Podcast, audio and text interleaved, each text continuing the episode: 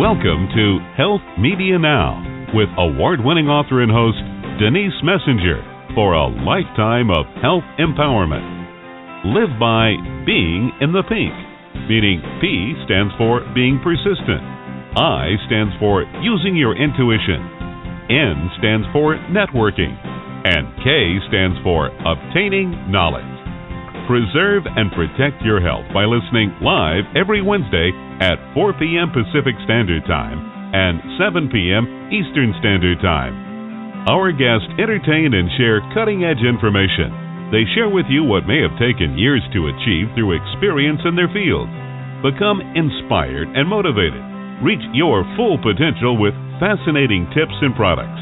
Receive a lifetime of benefits from authors, doctors, practitioners, healthcare providers, and learn about exciting new products. You asked for it, and we deliver. Now, here's your host, Denise Messenger. Well, hello, listeners. I'm so glad to be here with you today, which is May 20th, 2015. We have a really good show today with my very special guest, Judy Flickinger. We're going to be talking about the end of life care for loved ones. And um, just to give you a little background, Judy is the author of the book Spirit Matters How to Remain Fully Alive with a Life Limiting Illness. Judy was a hospice nurse for 12 years of her 42 year professional life as a registered nurse. So she's going to be really interesting to talk to about how she transitioned into the hospice care arena. And you know, during this time, she was recognized. She recognized actually that a healthy spirit, which basically who we are as a, as a person, could make the difference between a miserable death and a positive, meaningful end of life experience. And this could be both for the patients and their loved ones. So let's bring Judy onto our show now. Hello, Judy, and thank you so much for joining us. Well, thanks for having me, Denise. I always start my shows by asking my guest, how did you get on the path to nursing? you you broke up a little bit, Denise. How did I do what? How did you get on the path to wanting to be a nurse?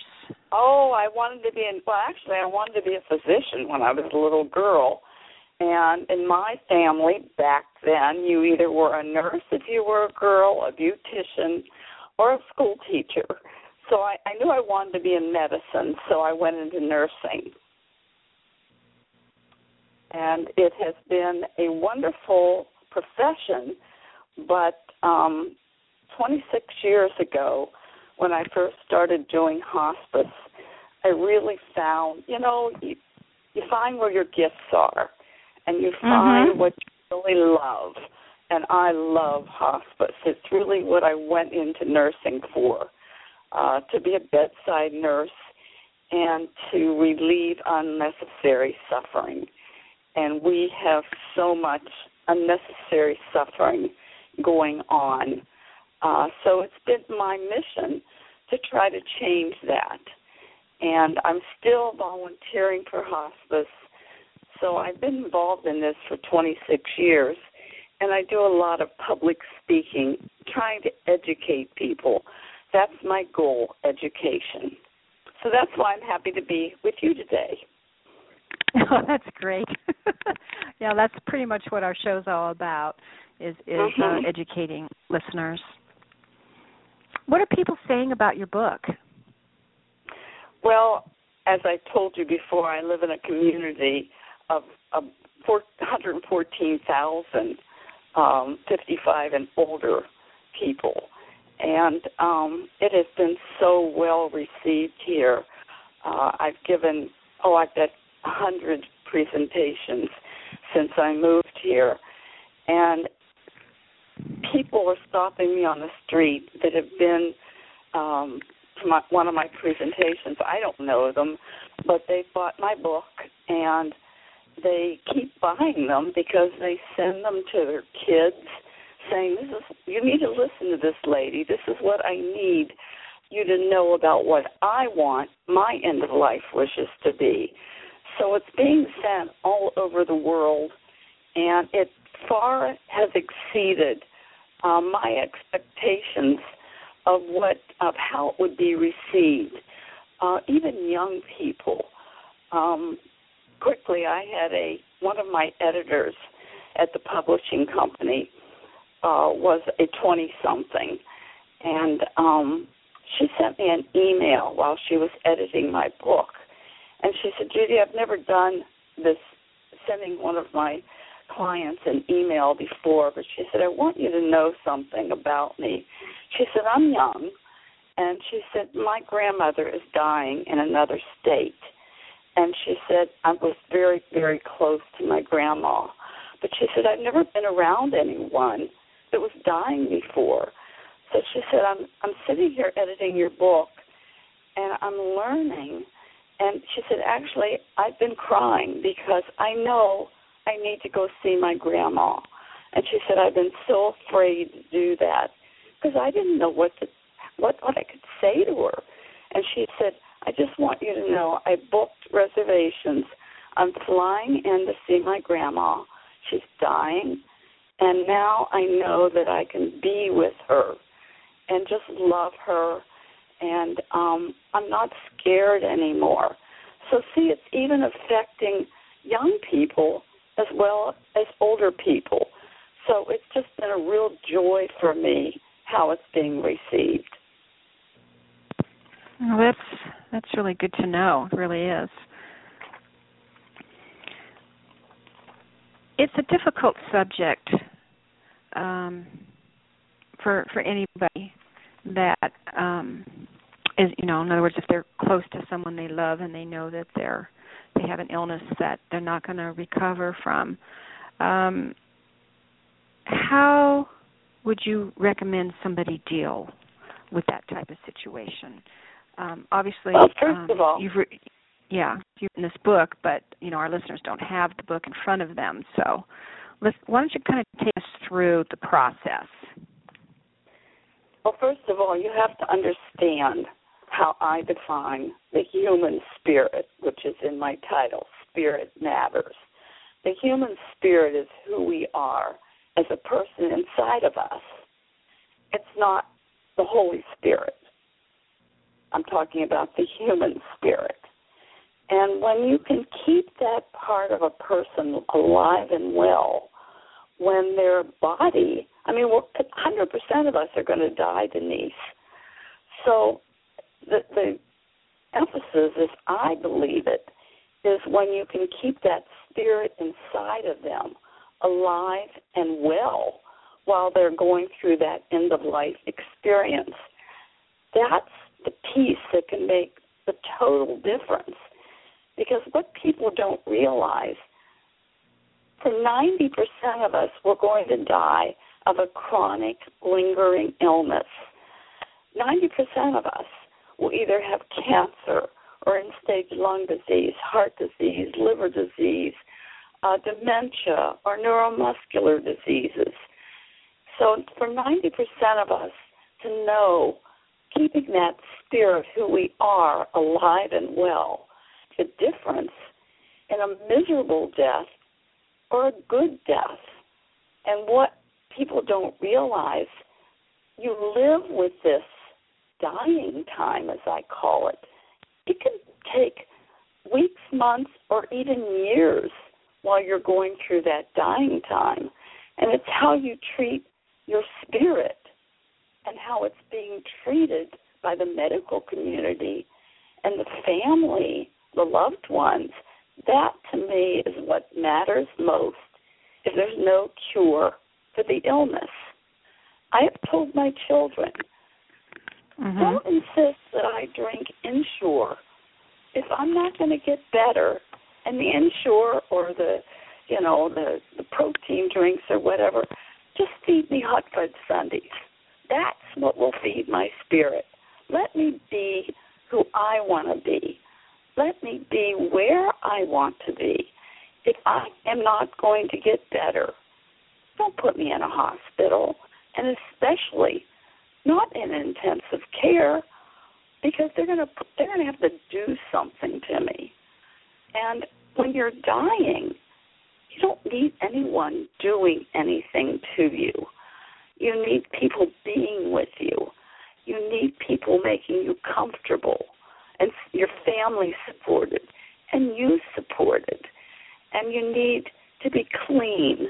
I mean, I would go into homes of hospice patients as the initial nurse that would see them, and some of them hadn't had baths for weeks.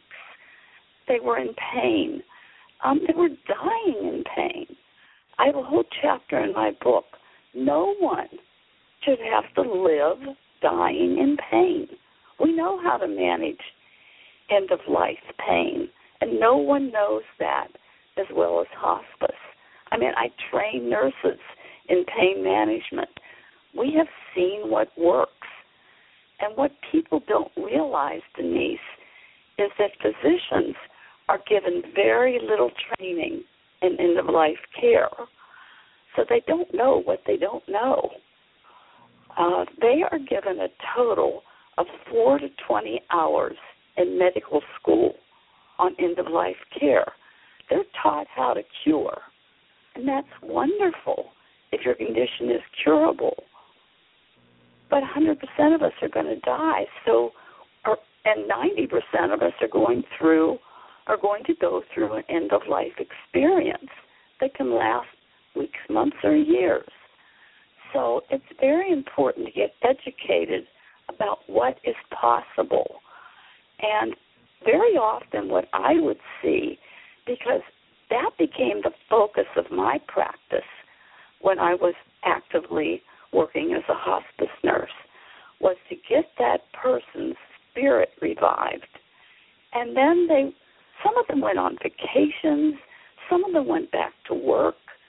They they went back to living their life, even How though did you do they it? were by managing their pain, by getting the the, the support that they needed, by Mhm. um, you know what we found with hospice, and they're still finding it because I'm still involved.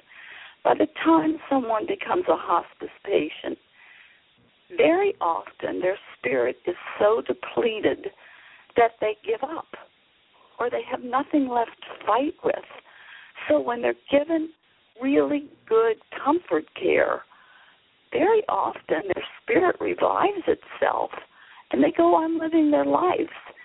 And it was it was always the best part of the day for me when I saw that spirit perk up again. And and people wanted to go on living instead of wanting to die. And it's possible. We found in hospice when you get someone on the program early enough when you help people feel better most of the time they will do better the problem with hospice is we get patients too late and I've been doing this for 26 years it's still happening. We get people on for the last three or four days of their life. See, I don't Oh. even ah. call that. I don't even call that hospice. I call No. that crisis management because I did Mhm. a lot of that crisis management. Hospice is so much more than crisis management. Mhm. Um, and if I could share with one thing with your listeners, take Sure. this take this comment to the bank. Don't say to a physician, "Is it time for hospice for me or my loved one, whoever the person is that's living with a life-limiting illness?" Because that's the wrong question. The question should be, "Would you be surprised if I or my loved one, whoever the old person was, were to die in the next six months. And if the physician says, No, I wouldn't be surprised, I'm telling you, it's time for hospice. And if they start doing better, you can be discharged from hospice and brought back on a later date if it becomes necessary. But that's such an important statement Because as yes. I said, physicians mm-hmm. physicians don't know what they don't know. No, no. We had um a family member that died of lung cancer and mm-hmm. um by the time it was discovered it had metastasized mm-hmm. throughout the body and her death was horrific because mm-hmm. she was from the house to the hospital and she never left the hospital mm-hmm. and they never ceased treating her see that's that to me is an abomination um and it's well known that physicians uh, it's, it's I've known this for years they will continue treating their patients far longer than they will allow treatment on themselves because mm-hmm. they know I mean, that mm-hmm. physician knew that, the, that your mm-hmm. family member wasn't. It might have been the treatments that killed her. Who knows? But see, hospice, yeah. we keep our patients. It was. It was just a horrible, horrible death. It is horrible. It's horrible, and it's not. The suffering. My point is, it's not necessary. It's not necessary. Uh, um, we keep our patients. No at home or in a home like setting. We do hospice in nursing homes and in assisted living. Shoot, we even had one patient, we did hospice in his car. He was a, a homeless man and had an automobile. That's where he oh. lived and that's where he wanted to die. So oh we, my gosh. we visit him there. Yeah, he didn't want to go to the hospital. And I don't blame mm-hmm. him. Yeah. Um, yeah. You lose control yeah. when you go to the hospital. If sure. you're in your home or a home like setting, you can yeah. maintain control. Mm-hmm. So Yeah.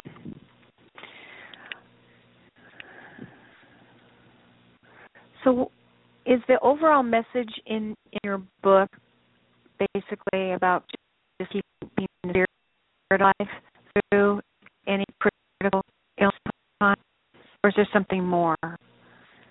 Denise, I'm having such a hard time. You're breaking up. Okay. Um, is the uh, message in your book mostly about keeping the spirit alive, or is there something you'd like to share with the listeners? Well, you know, I have different lessons. My chapters are called lessons. Um, one of the lessons is silence is part of the problem. You know, we don't want to talk about this. And it causes a lot of heartache because we don't talk about it. Um, I have another lesson balancing the benefit versus the burden. Uh, obviously, the the burden of the treatment for your loved one and your family it certainly didn't balance the benefit which she didn't get. You know, it it didn't benefit that treatment didn't benefit did her at all. So I talk about that. I also have um, a chapter on what do you say to someone that's in a, in that life limiting illness experience that will nurture their spirit, and what shouldn't you say that will take away from their spirit. You don't want to do that. And a lot of people say, well, I don't know what to say. That's why I wrote that chapter. And I did another lesson on, I call it my heroes, and that's the caregivers of the world. It's really hard being a caregiver if you have someone in your home, you know, that's dying. And so I, I give kudos to them uh, and part of my heroes too are the many, many volunteers that work for hospice. They don't make a cent, but they they give their love and their time. Uh, they'll go in and stay with the patient while the while the loved one, whether it be a spouse or whoever is taking care of that patient in the home regularly, can go out and get a break. Uh, maybe go to a movie or to dinner or get their hair done or whatever. Um, so these volunteers, they give a lot of their time and and their love. Oh, that's so nice. That's so nice. What do Um, you mean so- by um what do you mean by false hope does more harm than good? False hope. Well, let's take an example of your loved one. Were, was she given hope that she could go to the hospital and maybe get well, or um, yeah, I don't you know, I don't know I don't know the interworkings of it because I I wasn't involved in it at all. Mhm. Um you know, I would just go visit. Um I initially um tried but that that part didn't work out. So, you know, it ended Well, up the way get- it did. Yeah, let me give you an example of that. This was um in it was published by the Associated Press a couple years ago. And the study showed that a cancer patient given comfort care, palliative care, which is hospice or palliative care, the last three months of their life will live longer and better than someone that is given curative care, chemotherapy, radiation. So they're going to live longer without those Yeah. treatments. Yeah, yeah. Treatments are doesn't-. Yeah, I know. It doesn't surprise me at all. Yeah, so that that's one example of that. Uh huh. Uh huh. Yeah. Sometimes it's difficult for um family members that are, you know, really close to to it. To um, I mean, people are kind of now. It's really tough to accept that that somebody's not going to make it. What do you What do you do in those situations? Okay, you were breaking up again, and I did not get your whole statement or your question. it's it's very difficult for family members that are very close to someone that's um dying to to accept it. Uh, a lot of times they can be in denial over it. How do you help Well, them First of all, if someone's on hospice, you know that the condition is not curable, number one. And we have a whole team of hospice workers, um, social workers, chaplains, um, nurses, nurses' aides, um, volunteers, uh, medical directors, physicians. And we all come into the home at one time or another, or maybe not all of us, maybe some of us, who have whatever is needed. But we don't shy away from talking about it. Um, Mhm. I, I can't tell you how many conversations I have had with. I mean, I've taken care of over a hundred dying people, and I've had the conversation with so many of them by just saying, "Do you want to talk about what's happening to, you?" Opening that door to allow Uh-huh. them to talk. I had a family that the the mom was dying in her bedroom, and the husband and the two daughters. Every time I would go visit her, they would be in the kitchen. The daughters were both nurses but Wow. they had never dealt with end of life. One was an orthopedic nurse, and one Mhm. was on another unit. They, they didn't know about death and dying. And I would go in there, and the daughters would cry, and and then I would go back and visit the patient, and she would cry, and make me promise that I wouldn't tell them what was going on, and I'd go back to the kitchen with the three of them, and they would say, "Don't don't tell mom what's going on. And finally, I went back to her one day and I said, You're dying. You know that.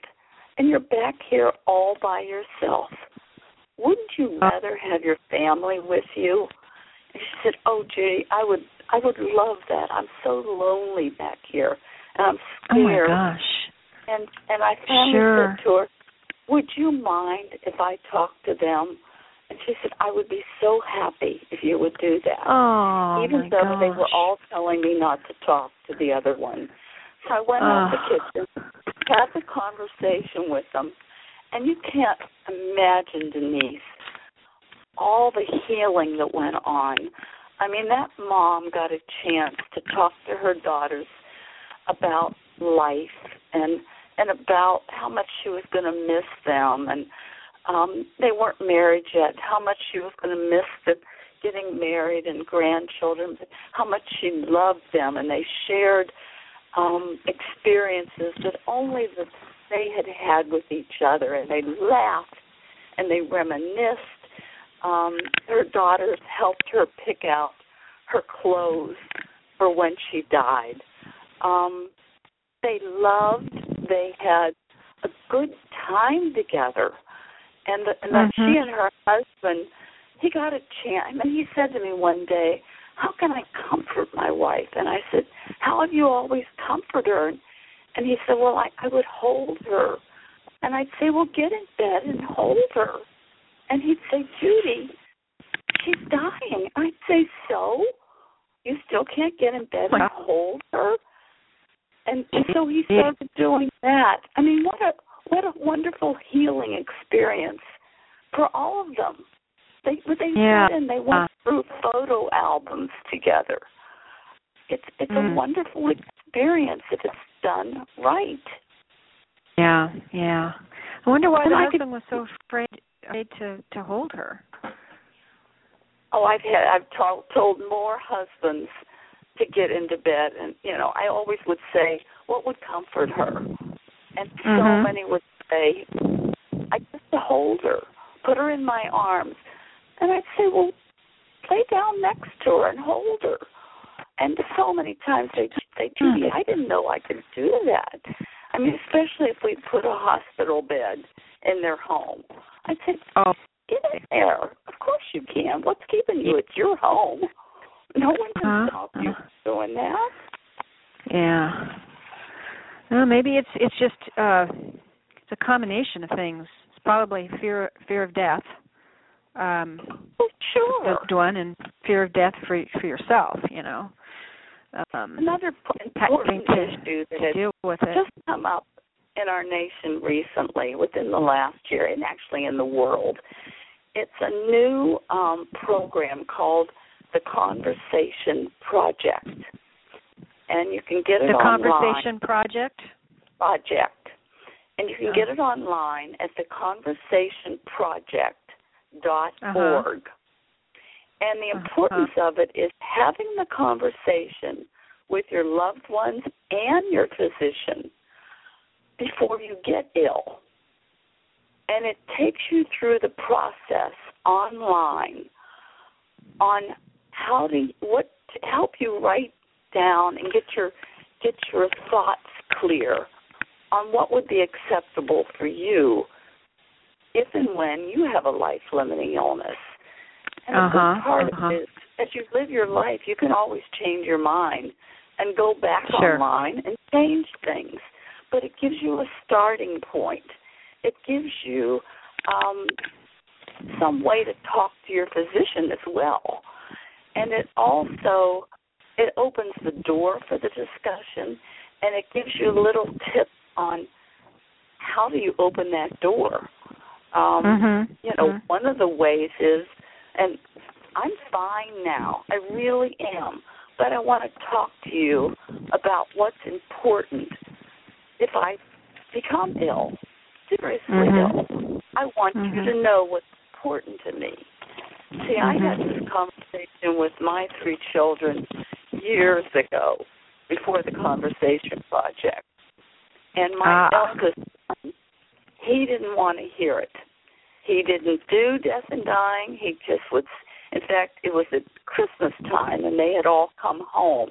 I have three adult children, and they had come home with their spouses and I said, I want to talk to you about something that's important to me. And my son knew what it was because I had tried to have the conversation before with them. And he said, uh-huh. Mom, Mom, why are you doing this now? And he knew it wasn't going to be about birth control because they were all adults and married. he knew what it was. And um I said, David, get your brother and sister Go sit down. Give me 15 minutes. It was Christmas time, and he said, Mom, you're going to ruin our Christmas. And I uh. said, I'm still your mom. I want 15 minutes. Go sit down and listen to me. I spelled it out in 15 minutes. And my other son's wife spoke up, and she's an oncology nurse. And she said, David, you don't know what a gift your mother has just given you. She said, You wouldn't believe how many families get in fights on the oncology unit, in the hall, in the waiting room, sometimes even in the patient's room, because they all want something different. Some want uh, treatment yeah. to continue, mm-hmm. some don't. Mm-hmm. This way, mm-hmm. you know what your mother wants. It's a gift. Yeah, yeah. So they don't have to make the decisions. That's right. Yeah. Because if you don't make the decision, someone else will make it for you. And it might mm. not be what mm. you wanted. And I'm very yeah. clear what's acceptable to me. I've seen too much, Denise. I bet, I bet you have. Listeners, if you're just tuning in, we're we're talking with Judy Flickinger about the end of life care for loved ones, and she's also the author of the book "Spirit Matters: How to Remain Alive, the Life Limiting Illness." I suppose um, about goes along with writing a will. I mean, you basically could put it into to your will as well, correct? Well, you can do. There's two different types of will wills. One is for financial matters, and I'm not talking at all about that. And the other is called a living will. That's about your health care wishes at the end of life. And then you can also do a form called durable power of attorney for health care. And that can vary from state to state. So it's a mm-hmm. legal document, but you have to make sure it follows the regulations in the state that you live in. Um, okay. But what we've found in hospice, those two documents are very important, but it has to be accompanied by the conversation because, as I said, um, things can get mixed up. And mm-hmm. if they don't know your particular wishes, and everyone that's going to be making decisions, because those those documents can be tweaked a little bit, or can be um, not completely accepted by a physician. So oh. that the conversation, I mean, I've seen patients where the physician just would not accept what was in that document. So, oh goodness. Um, yes. Um, in fact, that happened in my own family. Uh, my I took care of my father towards the end of his life, and my one nephew is an orthopedic surgeon, actually in California, and oh. um, he kept talking to my dad's physician, and I had my dad with me in Ohio at the time, and I was a hospice nurse. And mm-hmm. my my nephew kept talking to my dad's physician that he wanted all aggressive treatments to continue. And I kept telling my father's physician I had durable power of attorney for him, and my dad couldn't speak for himself anymore. And I wanted I wanted it, all the aggressive treatments to stop. And he was listening to my nephew, and it went on for a few days, and I finally laid down the law. And I said, if you continue this, I'm going to have to get an attorney because this is not mm-hmm. what my father wanted. And I have mm-hmm. the illegal um, ability to make this decision. My nephew doesn't. He didn't know anything. And, my nephew didn't know the first thing about death and dying, and he hadn't come mm-hmm. to see my dad. He didn't know the torture my dad was going through. Um, Jeez. it was unconscionable. And you know, after I did that, and I had my doc, my dad on hospice, and it's funny thing, funny story. I had him at home in a hospital bed, and he was semi comatose. So, you know, I could stir him a little bit. But my dad used to play jazz music. He was a pianist. So I and he loved Dixieland. So I started playing Dixieland, uh, some of his CDs for him in his bedroom. And I walked in one day, and I mean, he was so out of it, Denise. He had his fingers up, and he was conducting the Dix, Dix, the Dixieland. And I thought, oh my wow, gosh, that is really cool. You Isn't know? that something? Yeah. Wow. There's things that yeah. are possible. Uh huh. We don't- Uh huh. we don't want to lose the opportunity. I mean, my dad, they kept giving him IV fluids and he was drowning in them. I spent one whole night before I laid down the law, I spent one whole night at his bedside suctioning him because they were overloading him with fluids and he couldn't he couldn't tolerate them. I mean his body was Gee. shutting down. And I suctioned him all night and it just broke my heart. Um Mhm, I don't know mhm. if any of your listeners has ever been suctioned, but it's not a pleasant experience. And I spent that whole night so I could get a hospice order for him. And I had to do it by threatening to get an attorney. Gee. Well, he's lucky he had you. Well, sure.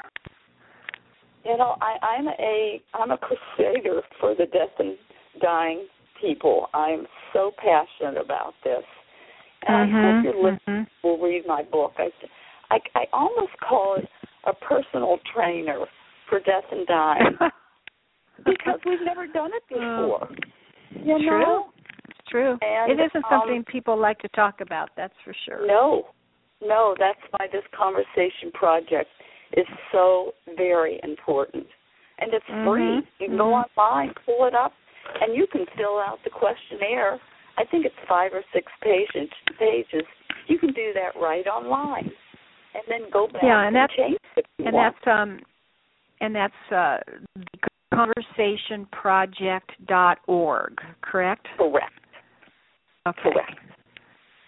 Okay. And I want also your listeners to know I do have a website, and it is www dot Okay. spirit spiritmattersauthor.com. And then where can um our listeners purchase your book? Excuse me? Where can the listeners purchase your book? Oh, it's available in Amazon.com, BarnesandNoble.com, or from my publisher, Tate Publishing and Enterprises.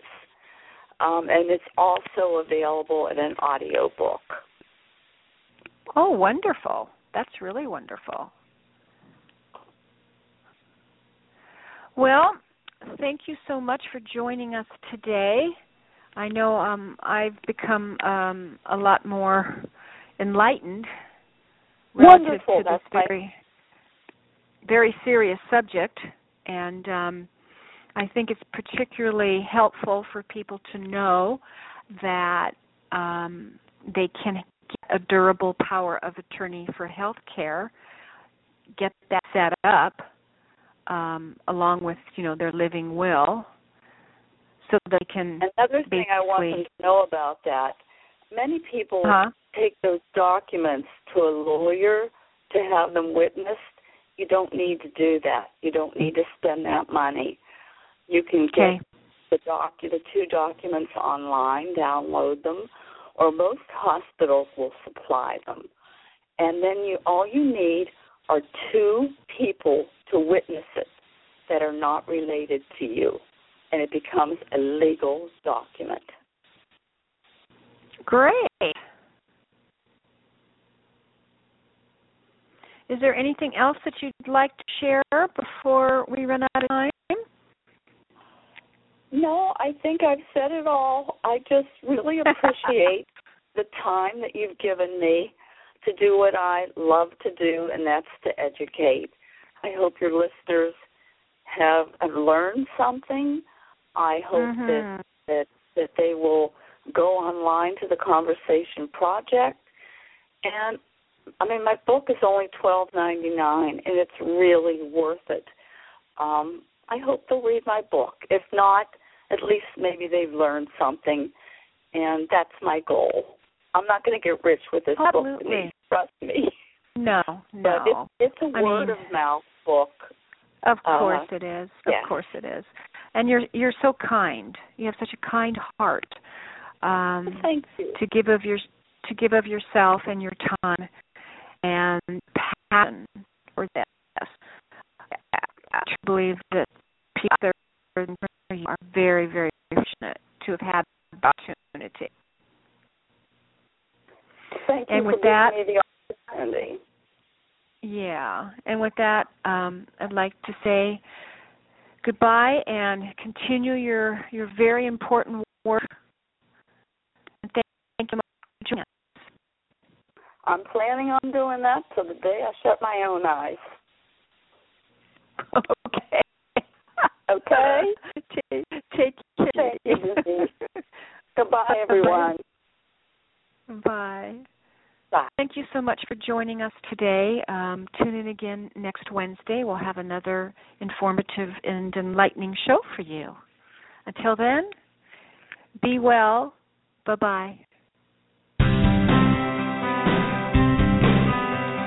We celebrate our listeners worldwide and invite you to contact Denise at www.healthmedianow.com with any questions you may have and follow her on Twitter at Health Media Now and Facebook at Health Media Now. For those interested in an advertising campaign on her show, contact Lisa at knowledgeworkspub.com. Be sure to visit GotCancerNowWhat.com for information on Denise Messenger's award winning book, Got Cancer? Now What?